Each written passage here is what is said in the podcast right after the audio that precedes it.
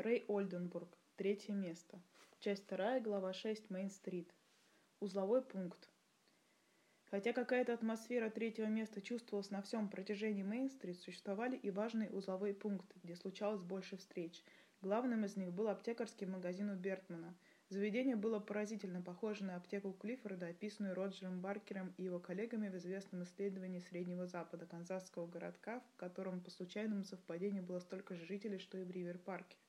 Похожие исследования Роберта Бехтеля показали, что в одном случае узловым пунктом являлись ступеньки местного трактира, а в другом – стихийно возникшая комната отдыха на станции контроля полетов и предупреждений на Аляске.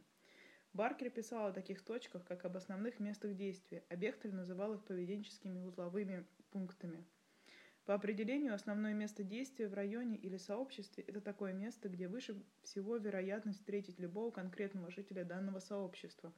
Оно обслуживает самый широкий круг местных жителей, и если это коммерческое заведение, у него самое большое количество клиентов.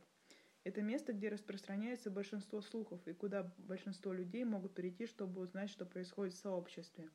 Говоря обыденным языком, это место, где все происходит. Аптека у Бертмана соответствовала всем критериям, которые Бехтель определил как необходимые для подобных мест.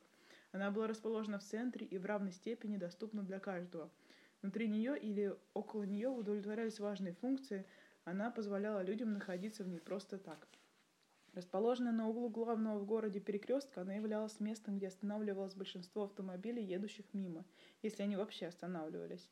Это было место, куда большинство людей ходили приобрести недорогие небольшие подарки. Это было место, где люди покупали журнал, на который они не подписывались. Это было место, где можно было купить газеты из другого города. Там продавались комиксы и романы в мягкой обложке. Также продавались билеты на автобус, а грейхаунды подбирали и высаживали пассажиров у входа. Она предлагала хороший ассортимент фейерверков и пистолетов с пистонами в неделе перед четвёртым июля. Молодежь часами играла в криббидж, канасту и пинокль. В кабинках напротив автомата с газировкой мужчины играли в покер в небольшой задней комнате. Летом популярным местом игры в карты была кузница за аптекой, и городские мальчишки часто играли вместе со взрослыми мужчинами, поскольку непросто было набрать четверку взрослых в рабочее время. Но центром этого места действия был прилавок с газировкой и мороженым. Без дела он стоял редко, а после окончания уроков никогда. Думаю, Янг был прав, когда говорил о кафе-мороженом как об особом месте. В маленьких городках Америки кафе-мороженое было местом, где люди были или учились быть особым видом социального «я». Вспоминая место в современном городе, где может развиваться соответствующая самоорганизация, можно только пожать плечами. Несмотря на решение многих других задач, для конкретной этой задачи современный город не приспособлен. Возможно, мысль Янга несколько расплывчата, но его вывод кажется совершенно правильным. Без сомнения, аптека была наиболее предпочтительным третьим местом или местом тусовки для молодежи Ривер-Парка. Одна моя знакомая по переписке, у которой было свое подобное место в штате Огайо, заклинала меня посвятить отдельную главу этому объекту.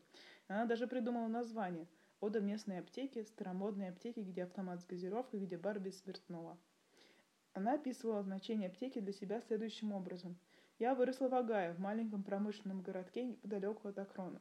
Родилась я в тысяча девятьсот тридцать третьем году. Задолго до того, как я пошла в школу, мой отец начал брать меня с собой на ежевечернюю прогулку до ближайшего угла выпить газировки.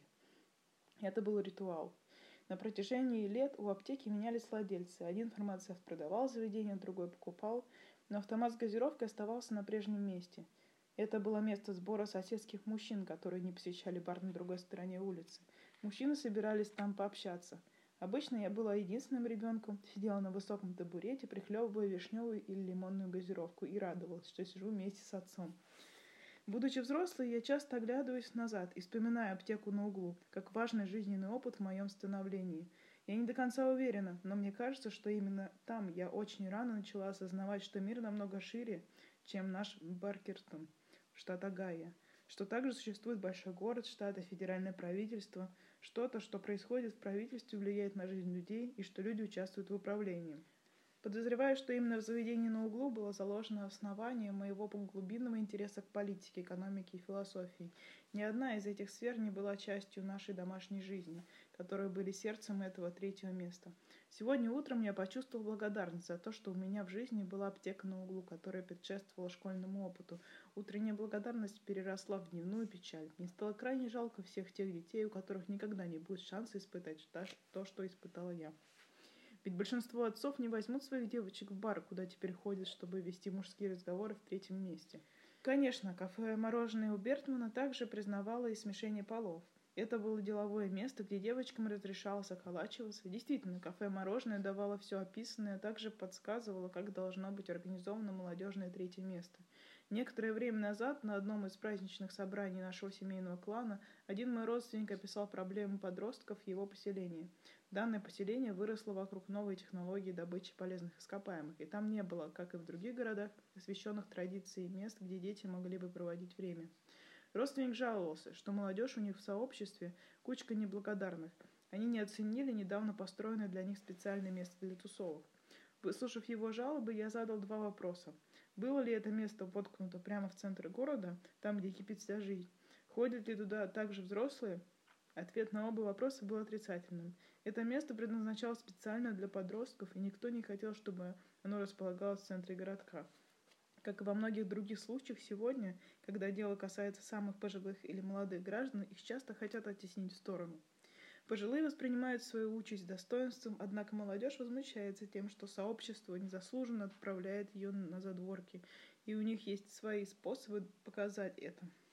Даже после того, как подростки Ривер-Парк становились достаточно взрослыми, чтобы непринужденно посещать в одиночку слабоалкогольные бары, они никогда не бросали аптеку окончательно. Она никогда не была местом только для детей младшего возраста. В летние месяцы на ее широких ступенях из косоцкого известняка гирляндами сидели мальчишки, которые оставляли незанятыми только пространство, которое позволяло посетителю войти внутрь. Сидя у входа, подростки отпускали грубые шутки, наблюдали, кто заходит, а кто выходит, и ждали возможности прокатиться с кем-нибудь из ребят, кто смог взять машину у родителей. Внутри аптеки им разрешалось читать комиксы, не покупая их, вырезать свои инициалы в деревянных кабинках и проявлять себя в разумных пределах.